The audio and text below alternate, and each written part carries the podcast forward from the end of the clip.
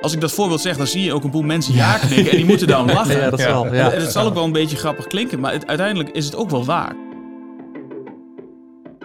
In de podcast Platteland kiest positie breng ik elke week twee inwoners van Overijssel bij elkaar. Samen met hen praat ik over hun plannen voor hun dorp. En wat ik nou zo leuk vind is, in elk gesprek is er zo'n moment dat ik niet meer nodig ben. Dan praten de twee gasten samen door over hun plannen. Ze delen ervaringen, geven elkaar tips. En neem dat gegeven, dat kennis delen en praten over ervaringen. En breng dan niet twee actieve Overijsselaars bij elkaar, maar misschien wel twintig, vijftig, noem maar op. Nou, dat is in een notendop het idee achter de dorpsschool. Ook onderdeel van het programma Leefbaar Platteland. Het wat, hoe en waarom van deze dorpsschool, dat bespreek ik vandaag in deze iets wat andere aflevering van Platteland kiest positie. Want bij mij aan tafel drie gasten. Allereerst Roy de Witte, welkom. Dankjewel. Gedeputeerde in het college van de provincie en, begreep ik, initiator van Leefbaar Platteland. Ja, initiator, medebedenken. Uh, ook vanuit uh, de portefeuille die ik, uh, die ik mag, uh, mag uitvoeren. Maar ook met de affiniteit en sympathie die ik zelf heb voor het platteland. Uh, als geboren en getogen Manderveen. Manderveen, kijk. Ja, dat is een klein dorpje aan de grens. Uh, het kleinste dorpje van de gemeente Tubbergen. zeshonderdvierenveertig inwoners, waarvan de laatste vier van mij. Althans, dat zeg ik vaak, maar dat is niet meer zo. Uh, maar dat zegt wel iets over lastige opgaven die we kennen op het platteland. Maar ja, daar ben ik uh, opgevoed, opgegroeid. Uh, daar voel ik me thuis. En daar ben ik ook niet weg te krijgen. Nee, dus, uh, nee. dus het uh, zit, zit bij jou in je bloed, letterlijk. Ja, het zit dieper. Ja, het ja. zit echt dieper. En, en ik denk ook dat de mensen die me een klein beetje kennen, weten ook dat ik vaak redeneer vanuit onderbuikgevoel. En ik, iets minder vanuit als een de bestuurder Roy de Witte. Ja, um, dat programma Leefbaar Platteland. Je, je noemt al even kort, er zijn allemaal opgaves. Maar gewoon even de vraag nog een keer te stellen. Waarom, waarom, waarom is dat gestart? Nou ja, volgens mij zijn er een aantal zaken van belang. Eén, uh, meer dan vijftig procent van de oppervlakte van de provincie Overijssel is al uh, platteland. Uh, meer dan de helft van de mensen en inwoners wonen daar. En we kennen gewoon een flink aantal opgaven die we al hadden, maar die ook door laten zeggen, de dynam- dynamiek die we kennen groter worden. De energietransitie, klimaat, uh, stikstof, ruimte, maar ook gewoon demografisch uh, hebben we het een en ander te doen. Uh, en in dat gebied wonen ook nog mensen die zich eigenaar, ambassadeur voelen van uh, hun eigen omgeving. Met vaak geweldige ideeën. Uh, betere initiatieven dan een overheid überhaupt uh, ooit zou kunnen bedenken. Ja, die moet je een plek geven. En, uh, en die hebben we geprobeerd bij elkaar te brengen. Ook richting alles en iedereen die wat kan en mag vinden van het platteland. Ja, ja. En, en waar bestaat het programma dan verder uit? En we hebben drie lijnen uh, gekozen. Eén, de wetenschappelijke uh, lijnen. Om het programma echt volwassen te maken, zeg mm-hmm. maar, op provinciehuis. Hè. Uh, tweede lijn is een netwerk. We hebben onwijs veel mensen die actief zijn uh, op het platteland. Uh, netwerk als in de zin van ondernemers, maar ook gewoon netwerk als organisaties. En een derde, en dat is de belangrijkste laag, dat is het initiatief van onderop. Dus de inwoner, uh, de mensen die in het dorp en het gebied uh, wonen. Ja, um, het loopt inmiddels een poosje, het programma. Ja. Um, van welke resultaten word jij nou heel blij? Nou ja, goed. Uh, ik heb uh, de vorige podcast uh, uh, geluisterd en ik durf te zeggen dat ik bij alle initiatiefnemers ben geweest. Dus ik herken Uh, het verhaal, ik herken de zoektocht, maar ook resultaat. Nou, ik denk dat we ook richting de Staten, maar ook richting de gemeente positie hebben gepakt. Hè. Dus dat is echt een beweging zien die, uh, die gaande is. En ik zei al eerder ook richting de Staten, het is niet zozeer um, uh, het doel op zich, hè, dus de bestemming, om ergens te komen, meer de reis. En wat ik dan terugkrijg aan de initiatieven die we ondersteund hebben, maar ook geluiden vanuit de wetenschap, reflectie vanuit andere regio's. Ja, dat geeft me dat een bevestiging dat we goed op weg zijn. Dus je zegt eigenlijk dat ze een dorpshuis verbouwen, dat ze een, een nieuwe bestemming zoeken voor de kerk. Dat is hartstikke mooi.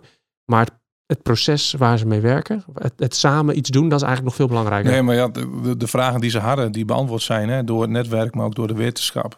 Om een initiatief nog beter en groter uh, uh, te maken, is zo'n bevestiging. Daarnaast zie ik ook hè, de eigen, het, het feit dat ze zelf investeren. Hè, niet alleen in tijd en kunnen, maar ook gewoon in eigen uren en creativiteit, dat zegt iets over het draagvlak van dit, uh, dit, uh, dit, dit programma. En juist in tijden van COVID, waarin je elkaar minder mag zien, natuurlijk mm-hmm. en figuurlijk, is er veel gebeurd. Ja. Uh, en dat zegt iets over de kracht van het platteland. Ja. Zoals gezegd, een van de onderdelen van het programma is de dorpsschool. Een idee, begreep ik, van teamlid van het programma Leefbaar Platteland, Vero Zielstra. En daarom zit Vero ook aan tafel.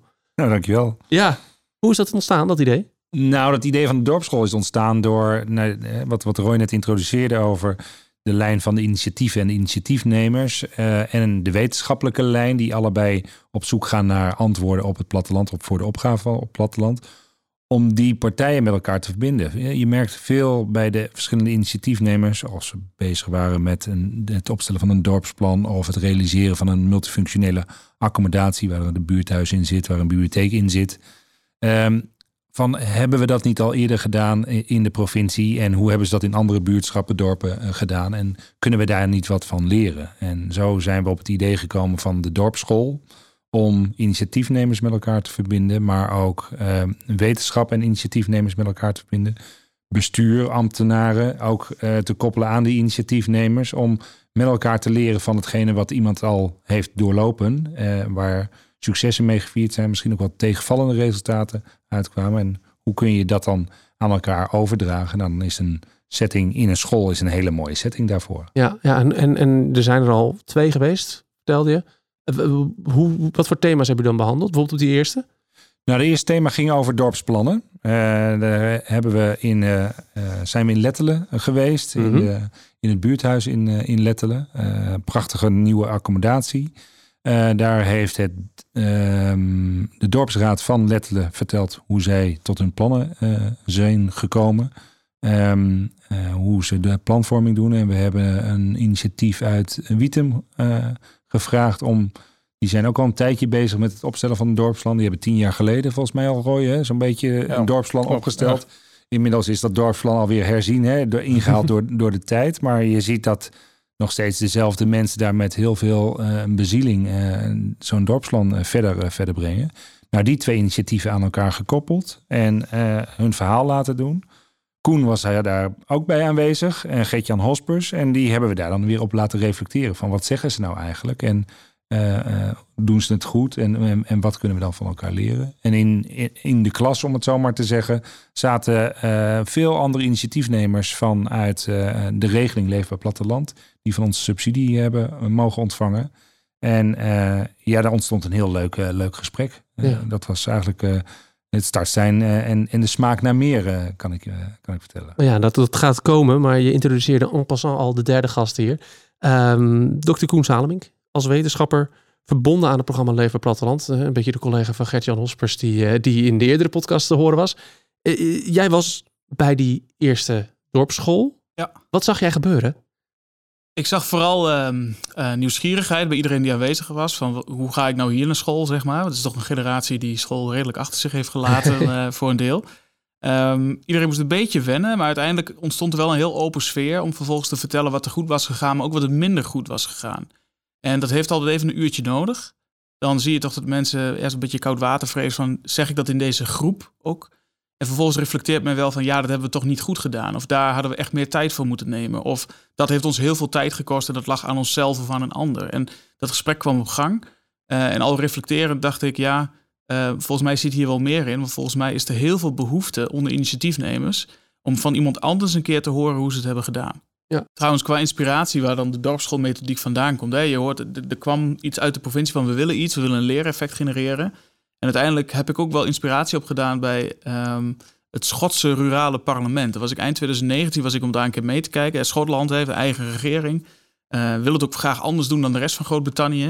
Um, en daar worden gewoon dan thema's besproken met uh, de leden van het Schotse parlement. En dat zijn de mensen die over de plattelandsdossiers gaan.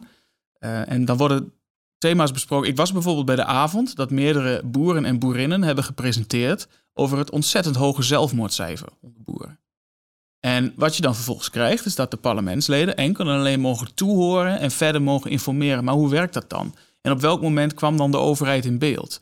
En, uh, maar als, als, als, dit, als beleid A dan geleid heeft tot de financiële crisis bij die groep, hoezo wisten wij dat dan niet? En dat, dan gebeurden dus twee dingen. De politiek is inderdaad minder politiek, maar meer van geef mij nou dan de informatie die ik nodig heb. Laat mij het vraagstuk echt zien in plaats van alleen maar het afgeleide. En je kunt daarna als overheid nooit zeggen dat je het niet wist. Dus dat geeft ook voor eigenlijk de komende jaren... geeft dat eigenlijk een garantie dat het iets is dat op de agenda staat. En dat, voorkomt, dat maakt het wat minder gevoelig... Ja. voor die externe politieke shocks af en toe... en die, die verkiezingsdynamiek. Want je weet gewoon van dat staat op de agenda. En ook het ambtelijk apparaat zit daar vervolgens op de achtergrond... mee te luisteren en te schrijven. Dus daar dacht ik wel van... eigenlijk is dit iets... jammer dat we dit in Nederland niet hebben... maar mooi dat dit in Overijssel geprobeerd gaat worden... in een nou, hopelijk wat luchtigere setting... want dat was wel officieel in het Schotse parlement. Ja. Volgens mij moet je wel naar de dorpen toe... Uh, maar daar dacht ik wel van, hey, eigenlijk zoiets missen we in Nederland. Ja, nou ja, her, even in het kleine herken ik dat. Want weet je, ik heb inmiddels bij, ook, ik heb acht initiatiefnemers gesproken. En ik herken gewoon dat ze, uh, nou, wat ik al in de introductie zei, dat op een gegeven moment ben ik niet nodig. Want ze zijn zelf ervaring aan het uitwisselen. Inderdaad, ze hebben zelf ook vragen. En hoe heb jij dat dan voor elkaar gekregen met een, met een financiële regeling? Of hoe hebben jullie die mensen geenthousiasmeerd om mee te werken? Dat soort vragen, uh, die worden dan al, al behandeld. Jij adviseert nu van, we gaan, dit moet je groter aanle- aanpakken, dit moeten we vastleggen. Waarom? Omdat er een paar hele grote opgaven op het platteland afkomen die heel veel gaan vragen van de gemeenschappen. En die ook uh, om een snelle leercurve gaan vragen. Dan kun je het hebben over um, de R E S-opgave, dus de regionale energiestrategie. Daarin wordt toch veel gesproken over participatie. Nou ja, mijn advies is altijd aan, aan dorpen en gemeenschappen, organiseer je dan maar vast. Heb maar vast een idee over wat je wilt, want dan sta je niet uh, twee nul achter als het gesprek plaats gaat vinden. Uh, hetzelfde geldt voor de stikstofopgaven die er zijn. Dat gaat heel veel reuring geven. Dat gaat ook misschien wel tot leegstand op het platteland leiden op sommige plekken. Uh, het kan een beetje, ja, dus wat zwaar gezegd, maar misschien het kan zelfs wat licht traumatisch worden voor een gemeenschap. Als ineens toch uh, beeldbepalende functies gaan veranderen. Uh, de woonopgave is heel groot, maar wat wil je dan? He, we kennen uit de jaren tachtig, negentig toch de witte schimmel aan de dorpen die er ineens bij aangeplakt waren, niet echt landschappelijk ingepast. Ja, de, een beetje uh, uh, doordenkende inwoner van een dorp die, uh, en van het buitengebied, die denkt vast voor de tijd na. Die denkt, ja, hoe willen wij dat dan in laten passen hier? En je ziet ook dat steeds meer partijen, ook niet-overheidspartijen, dus ontwikkelaars van zowel energie als wonen, die, die weten gewoon dat dit een belangrijke poot is om op een pilaar om op te bouwen. Want als je dat draagvlak niet hebt, dan krijg je een heel vervelende tijd in zo'n dorp. Ja. En je ziet eigenlijk dat voor iedere belanghebbende van het platteland is het belangrijk om dat gesprek vast aan te gaan. Um, maar dat, dat wil niet zeggen dat ieder, iedere gemeenschap daar even goed in is. En volgens mij moet dat ook gewoon mogen. Het moet gewoon mogelijk zijn dat je daar niet zo heel goed in bent. Je moet ergens in een veilige omgeving kunnen zeggen, durven zeggen van, hey, help mij eens. Hoe kan ik dat ja, doen? Ja. Um, Roy, ik zie jou ontzettend veel knikken tijdens dit verhaal. Ja, nou ja, één, althans, ik heb ooit de kans gehad om kwetsbaar te zijn in een klaslokaal. Mm-hmm. Uh, en de vraag uh, uh, te durven stellen. Dat heb ik ook zelf ervaren bij het concept dorpsscholen.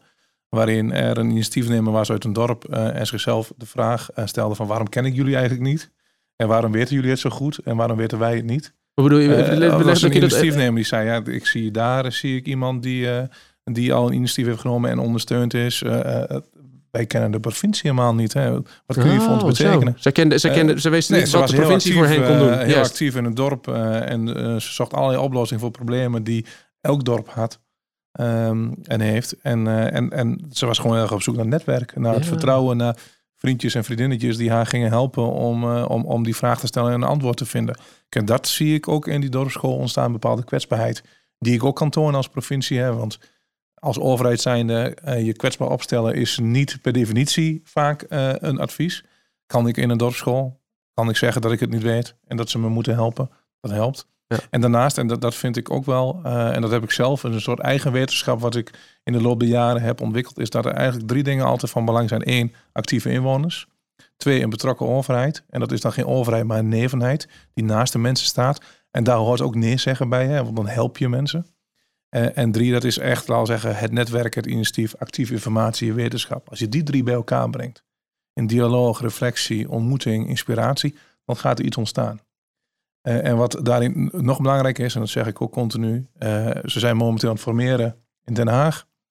Daarin hebben we grote opgaven die ze willen gaan oplossen met groot geld. Maar geld heeft nog nooit een probleem opgelost. Het helpt om een probleem uh, aan te pakken, maar het zit hem altijd lager in de onderlinge dialoog. En dat zie ik heel erg terug in die dorpsschool. En als we dat kunnen vasthouden, dan komt de oplossing vanzelf en daarmee het geld ook. Ja. En dat is een wezenlijk andere benadering dan het kabinet kiest, waarin ze van bovenaf denken het te gaan oplossen voor het platteland, want het gaat per definitie niet werken. Het kan zelfs een klamme deken worden. Ja. Hè? We hebben mm-hmm. gezien bij toch een boel uh, uh, ja, initiatieven vanaf uh, twintig tien, twintig elf. Hè, dat het gaat om snel internet op het platteland of ja. kleine lokale duurzame initiatieven of zorgcoöperaties. Zodra er een grote pot met geld komt, ontstaat er ook heel veel strategisch gedrag. Ook bij initiatiefnemers, bij kleine ondernemers die daar een kans zien.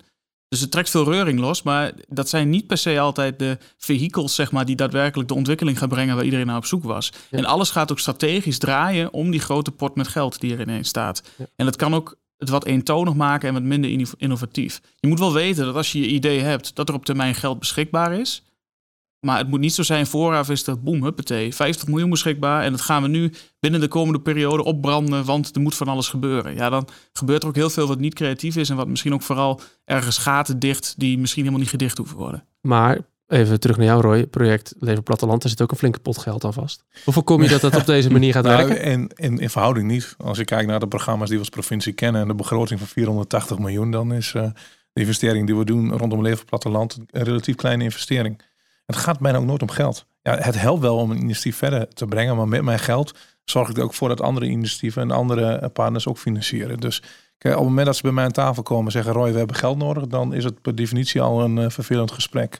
Uh, want dan stel ik de vraag waarvoor en waarom. Nou ja, dan krijg je een heel ander soort, uh, soort gesprek. En de initiatieven die we ondersteund hebben, die kennen we, die zagen we al, waren al een tijdje mee bezig. En die waren al in een fase van uh, zeggen, het rondmaken van de business case. Yes. Komend jaar, even terug naar die dorpsschool natuurlijk, hè, dan staan er weer meer dorpsscholen bekend. Verder, ik kom even bij jou. Ja, wat voor thema's moeten we gaan denken? Nou, thema's als uh, gezondheid bijvoorbeeld uh, in, in, in kleine dorpen, uh, in buurtschappen. Uh, wonen, wonen op het platteland. Hoe doen we dat? Um, uh, maatschappelijk vastgoed, de ontwikkeling daarvan.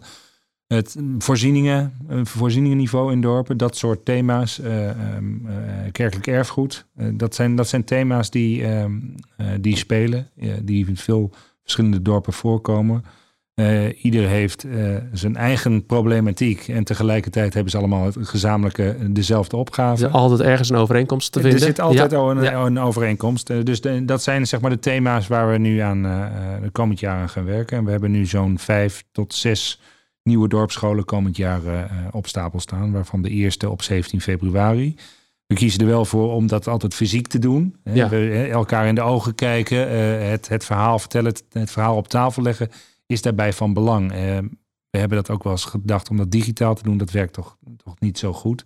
En dan is corona wel een spelbreker. Ja. En we moeten maar zien hoe dat de zeventien februari uh, gaat, uh, gaat, gaat worden. Fingers crossed. Fingers ja. crossed. Maar volgens mij moeten we vasthouden aan het moment dat we... Uh, of het, het gegeven dat we elkaar in de ogen kunnen kijken. En, ja. en daar het gesprek over. Ja. En wat is het thema dan op zo'n dag? Op die uh, dag, de zeventiende? De zeventiende is het thema maatschappelijk vastgoed. Oké. Okay. En uh, de, uh, we gaan het hebben in... Uh, we doen het in Balkbrug. Uh, dat is de, de locatie. Dat is ook een... Uh, uh, gegeven vanuit de Provinciale Staten. Daar hebben we toen het gesprek over gevoerd, ja. volgens mij, Roy. Ja. Hè? En, ja, wens van de Statenleden om het in Balkbrug te doen, ja. Daar okay. kun je heel moeilijk over doen, maar dan gaan we gewoon naar Balkbrug. ja. ja. Nee, maar ook wel. Nee, maar ook wel. Omdat, maar dat moet ook wel uh, zitten. Nee, maar ja, nee, hij zelf, ik ga ervan uit dat hij zelf uh, lid is, uh, onderdeel wordt van die dorpsschool. Maar daar zit zijn, zijn, uh, zijn binding, zijn betrokkenheid. Dat is zijn gebied.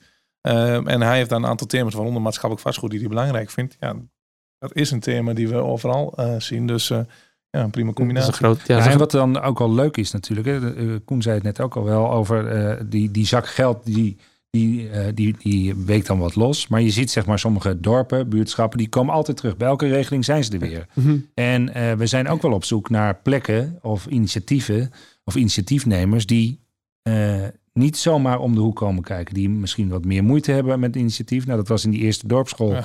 De dame uit een... Uh, Bruchterveld. Ja, die zei ook van... Uh, God, hier gaat een wereld voor me open. Ja. En hoe doen jullie dat ja. dan? En, nou, uh, dus die, die was echt op zoek naar hoe de nieuwe wegen voor haar te bewandelen waren. Nou, als je dat soort resultaten kunt uh, realiseren met een dorpsschool... ja, dan, dan, dan ben je spekkoper volgens mij. Ja. Ja, dat je de witte vlekken op de kaart kunt invullen eigenlijk. Exact. Ja, ja, en deels zijn het ja. trouwens witte vlekken inderdaad, want dan gebeurt er echt niks. En er zijn ook wat ja, meer grijze vlekken. Dan heb je het over dorpen als Staphorst en uh, rondom Rijzen ook wat toch... redelijk wat geld bij ondernemers zit... en die vaak ook wel privaat toch wel oh, ja. schenkingen ja, doen. Ja. Uh, waardoor, dat blijft dan uit het zicht van de overheid... maar daar gebeurt wel van alles. Um, en de vraag is dus of daar dan de overheid in moet stappen... of dat dit zo goed is. Hè? Daar kun je, het altijd, uh, kun je het altijd over hebben... maar er gebeurt dus wel van alles. Het is goed om wel dat gesprek aan te gaan... want het is ook gewoon een andere vorm van financiering. Mm-hmm. Um, er zijn ook uh, initiatieven die kom je als overheid niet tegen... die hebben aan crowdfunding gedaan... Ja, dat, dat zijn allemaal alternatieve modellen. En die ervaringen uitwisselen, ook op maatschappelijk vastgoed. Want daar komen toch ook vaak, als er iets verbouwd moet worden... wordt er toch vaak naar de lokale aannemer gekeken... of die nog een paar uren te verstouwen ja. heeft.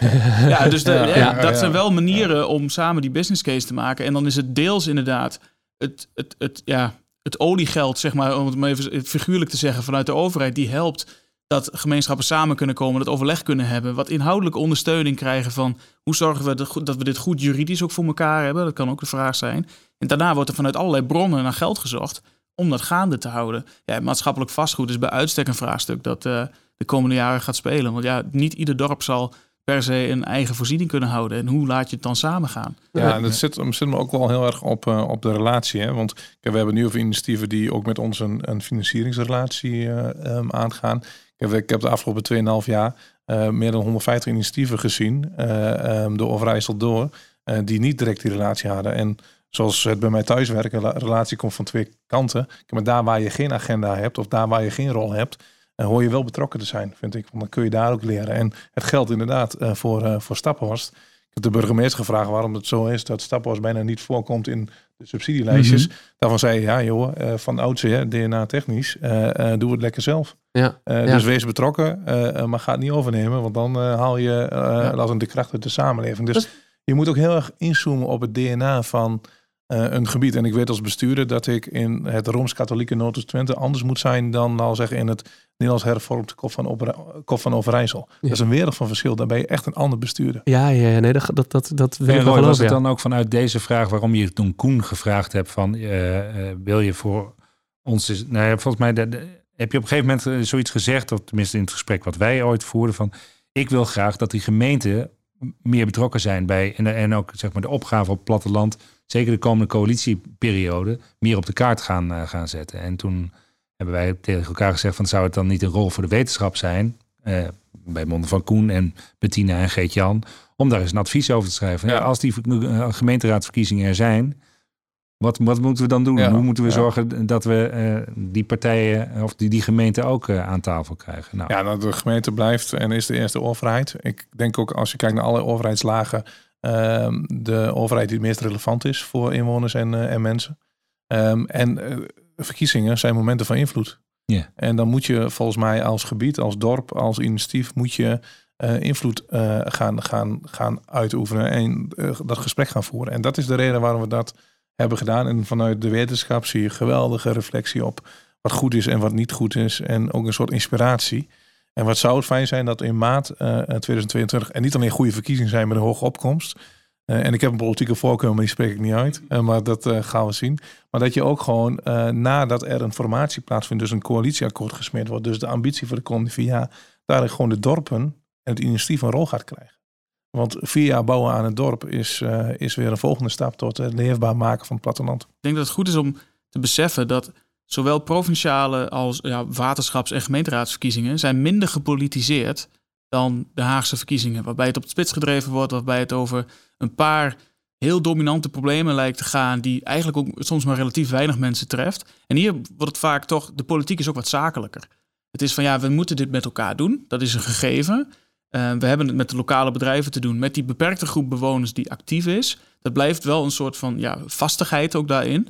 En dan kan het wel zijn dat de wethouderposities veranderen, dat het soms ook wel eens tussen partijen wisselt. En ik denk dat we ook in brede zin een opkomst van lokale partijen gaan zien, die ook wel toch symbool staat voor um, een zakelijke en ja, recht toe recht aan aanpak voor een deel. Voor een deel zijn het ook partijen die ontstaan zijn uit soms een beetje een one-issue uh, verhaal. Uh, dus ik ben heel benieuwd wat daaruit gaat ja. komen. Of het, wat, het risico mm-hmm. zit er altijd in dat het wel verder politiseert. Uh, en ik hoop eigenlijk dat dat een beetje meevalt. En dat gewoon de gemeente, bin, dat er binnen de gemeente gekeken gaat worden van wat is hier nou de opgave? En hoe gaan we nou met z'n allen dan daadwerkelijk daar oplossingen voor ja. bedenken? En, en, en, ja, en dat er gesproken wordt over lokale thema's dan. Hè? Ja, ja hele precies. Ik hoop eigenlijk hebben. oprecht dat niet weer allerlei Haagse lijsttrekkers dat, daar ja. hun verhaaltje komen doen en het verhaal komen kapen. Want het kan inderdaad uh, heel belangrijk zijn wat er nu allemaal uh, gebeurt in Den Haag. Uiteindelijk is dat natuurlijk een deel van het verhaal dat in de gemeente speelt. Maar uiteindelijk, als, je, als het gaat om het herbestemmen van kerkelijk erfgoed, daar heb ik in Den Haag eigenlijk bijna nooit iemand over gehoord. Dat is namelijk ook niet hetgeen waar ze mee kunnen scoren. Um, dus het zullen Haags gezien wat meer marginale thema's zijn, maar juist heel belangrijke thema's voor het lokale niveau. Ja. Ja, en, en mensen kennen me een beetje dat ik altijd best wel vaak de scherpte op zoek in geval ik de dingen zeg. Hè? Ik ben een product van de politiek. Ja, dat is uh, onderdeel van mijn bestaan. Maar als je kijkt naar de politiek op zich, dan mag dat nooit een doel zijn. En wat ik heb geleerd, en ik ben zes jaar wethouder geweest in Tubbergen, is dat er elk vier jaar weer een politieke agenda kwam. Uh, en de, de agenda ging de ene keer overal zeggen het afstoten van maatschappelijk vastgoed. En de andere keer overal zeggen het investeren in, uh, in, in maatschappelijk vastgoed. En kernen, gebieden, uh, die hebben uh, belang bij continuïteit. En die hebben altijd hun eigen agenda. En die agenda moet leidend zijn in plaats van de politieke agenda. En als je in staat bent de lokale democratie, maar ook als, als college daarbij aan te sluiten, bereik je in vier jaar veel meer dan als er elke vier jaar je eigen politieke agenda uh, uit te voeren. En dat geldt ook voor de provincie en dat geldt ook voor de Tweede Kamer. Want de continuïteit zit echt niet in de politiek. Dat zit hem in de mensen in het gebied zelf. Niet in de politiek. Als, als je die kunt vinden, dan bouw je aan een mooie agenda. Kijk. Ja, daarom vind ik het ook wel leuk wat het advies wat Koen heeft geschreven over de continuering van die uh, dorpsschool. Om te zorgen dat die initiatieven breder uh, gehoord gaan, uh, gaan worden de komende tijd. En misschien ook wel in aanloop naar die verkiezingen. Ja. Dat je kunt zeggen van nou, hè, dat heb jij wel eens geopend. Dat iedereen die zo'n coalitieakkoord schrijft hier in Overijssel. Dat we die zo'n dorpsschool in, induwen. Ja. Met een aantal ja. initiatieven. Ja, ja, maar ja. Ja. Zien. Ja. En wat zo werkt het in de politiek. Ja. Hè? Je, hebt, uh, je gaat richting verkiezingen. En dan moet je vooral uh, benadrukken uh, wat de tegenstelling is. Hè? Uh, maar uiteindelijk de dag daarna zit je weer met elkaar zit je weer aan tafel en moet je overeenkomsten gaan zoeken. Ja. Te schrijven. En dan is het belangrijk om ook gewoon um, invloed of lastige inspiratie van buitenaf uh, uh, binnen te halen. Goed te kijken naar wat je wel en niet wil. En de methodiek zoals we het nu gekozen hebben, dorpsschool, heel kwetsbaar, maar wel vanuit een bepaalde kracht. Die kan uh, een coalitieproces uh, daarmee versnellen. En ook het initiatief van onderop een plek geven. En ik heb al aangeboden richting als een, de wethouders. En ik weet niet of ze er dan nog zijn. Uh, om laten we daar onderdeel van te zijn. Niet om politiek uh, te bedrijven, maar juist dat initiatief een plek te geven. Want daarmee maak je een akkoord. En of je nou coalitie of oppositie bent, per definitie een stuk mooier. Als we nou zo eens even teruggaan naar die dorpsscholen en uh, die van volgend jaar gaan bekijken. Uh, en begin ik met bij Roy, uh, bij jou. Wanneer is zo'n dag nou geslaagd? Ja, wanneer is een dag geslaagd? Ja, nou, dan kijk, kijk even terug naar mijn eigen schooltijd. Eén, wat ik merk, er is ook veel plezier, wordt veel gelachen. Uh, de reflectie van de wetenschap zorgt er ook voor dat er gelachen uh, wordt, van groot belang. Uh, maar twee, echt uh, initiatieven die een stap verder kunnen. Als ik na, na de tijd uh, uit een school loop en zeg, ja, dit is net de informatie die ik nodig heb. Ik ga met die en die bellen, want dat brengt me een stap verder. Dan is het geslaagd. Ja. En dus gelachen om jou, Koen? Nou ja, dat is altijd maar de vraag. Is het nog wel een beetje druk op je schouders, hoor? Ja, dus soms werkt het wel zo. Ja. Maar, maar, kijk, wat ik... Wat ik wel regelmatig probeer te doen, is om ja, ook het heel ja, basale van sommige leerervaringen laten zien. Um, ja, enerzijds is dat, ik, ik ben een keer bij een initiatief geweest en daar, uh, die zeiden echt tegen mij, ja, we hebben het de vorige wethouder uitgelegd en die wethouder ervoor en die wethouder ervoor. En daarvoor hadden we nog een burgemeester en het begon al in negentien tweeënnegentig. En uiteindelijk denk je, ja, dit zijn dus steeds dezelfde actieve bewoners geweest die altijd geagendeerd hebben dat zij op die en die manier met bijvoorbeeld het buurthuis om willen gaan. En ze moeten steeds weer aan een nieuwe uh, politiek vertegenwoordiger uitleggen wat ze eigenlijk willen. Als ik dat voorbeeld zeg, dan zie je ook een boel mensen ja knikken en die moeten dan lachen. Ja, dat zal, ja. En het zal ook wel een beetje grappig klinken, maar het, uiteindelijk is het ook wel waar. Het is, en, en een beetje pijnlijk ook wel. Ja, nou kijk, het, het uh, institutionele geheugen zit meer bij de dorpen ja, en de initiatiefnemers ja, nou, dan, dan, dan bij de politiek. Ja, ja. Maar uiteindelijk ja. heeft het ambtelijk apparaat ook wel een goed institutioneel geheugen. En, en het gaat ook wel om het samenspel tussen, tussen die twee. Uh, en je ziet wel, we hebben ook een heel interessante werksessie gedaan met, uh, met mensen van het ambtelijk apparaat van verschillende gemeenten in Overijssel. En daar zie je ook wel dat er moet wat veranderen. Uh, we moeten als overheid ons anders opstellen. We moeten een weg vinden om alle stemmen op te halen die er spelen. Maar uiteindelijk zie je ook vaak, en dat, dan moet ik het altijd even maar wat tactischer verwoorden, zeg maar. Het zou fijn zijn als ook de initiatiefnemers af en toe wat meer reflectie tonen en wat begrip hebben voor hoe het ambtelijk apparaat werkt. Laat ik ja. het zo zeggen. Uh, want daar wil dan wel eens wat frictie tussen ontstaan. En ik denk dat dat ook interessante dorpsscholen zijn... Ja. om daar wel mm-hmm. misschien in een veilige setting... met een ambtenaar van een totaal andere gemeente... die dan ineens een initiatief moet vertegenwoordigen in een spel... en een initiatief nemen die de gemeente moet vertegenwoordigen. Ja, dan krijg je een heel interessant heel leereffect. Heel interessant, wat is dat, je belang? Dat, uh, en dan ja. op het eind een terugkommoment en denken van... ja, wat hebben we nu geleerd? Ja, dat die ambtenaar toch ook wel in een lastig schuitje zit... met een heel klein potje met middelen dat verdeeld moet worden. En maar vier uur in de week voor het dossier platteland... ja, geef het je te doen. Ja. Nou, dat soort dingen, ja, daar mag je best om lachen. Maar uiteindelijk ga je ja. denk ik terug zitten in de auto of de bus of trein... en denk je, oh, nou, dit, uh, volgens mij heb ik er meer begrip voor gekregen. Ja. Volgens mij is en, dat en het gaat ja. niet zozeer om uitlachen. Het gaat meer om dat er ook gewoon onwijs veel plezier is en humor is... en dat we ook onszelf kwetsbaar durven op te stellen... Uh, en daarmee ook uh, de drempel uh, te verlagen. Want de vrouw uit Bruchterveld... Uh, die had slecht geslapen van het feit dat ze de grippeteerde ging ontmoeten. Geen ah, idee wie dat was. Nee. Tot ze naast mij zaten en zeggen, ben jij dan de grippeteerde? Uh, ja, dat ben ik. Ja, nee, maar het ja. is gek dat um, doordat we instituten georganiseerd hebben, bepaalde functies en waarde hebben gegeven en, en terecht misschien wel, hè, ook een drempel hebben voor. Ja. Um, um, en een vrouw die veertig jaar ouder is dan ik ben, Uh, laten we zeggen, slecht laten slapen omdat hij toevallig geïnviteerd. Ja, ja, nee, maar, ja, ja, maar ik, nee, nee, gewoon. Ik lach uh, uh, uh, daar heb ik, heb ik om gelachen. Ja. Want, ja, ik ben maar, uh, nou, ik, ik durf het iedere keer gewoon een jongen uit Manderveen ja. uh, uh, die de kans heeft gehad om, om deze functie en de kans heeft gekregen om deze functie uit te voeren. Dus, ja, maar het zegt uh, wel wat over de, de sfeer binnen zo'n ja. dorpsschool. En we hebben uh, uh, twee georganiseerd, dus we moeten ook nog maar uh, hopen dat ja. die sfeer zich de komende jaren nog nog voort gaat, uh, gaat zetten. Maar we hebben ook een sessie gedaan met uh, de Provinciale Staten in, ja. in, in, in, in dezelfde dorpsschoolsetting.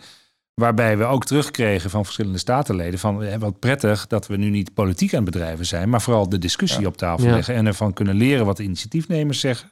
En daarmee ook gezamenlijk agenda vormen. En dat vond ik ja. een hele, hele waardevolle. En dat was dan met, met statenleden. Maar zo kun je het ook voorstellen ja. dat je dat met gemeentebestuurders doet of met uh, mensen aan de gemeenteraad. Ik kan me voorstellen dat dat voor een, voor een, uh, een, een raadslid of een uh, wethouder heel, heel prettig kan zijn om bij de dorpsschool aanwezig te zijn waar het initiatief uit zijn of ja. haar dorp gepresenteerd ja, wordt. Nee. Dat je weet wat er speelt. Ja, dat werkt hè. Maar misschien wel goed om uh, ook, ook daarin scherp te zijn. Maar het, zijn er niet al, het is niet te klef hè.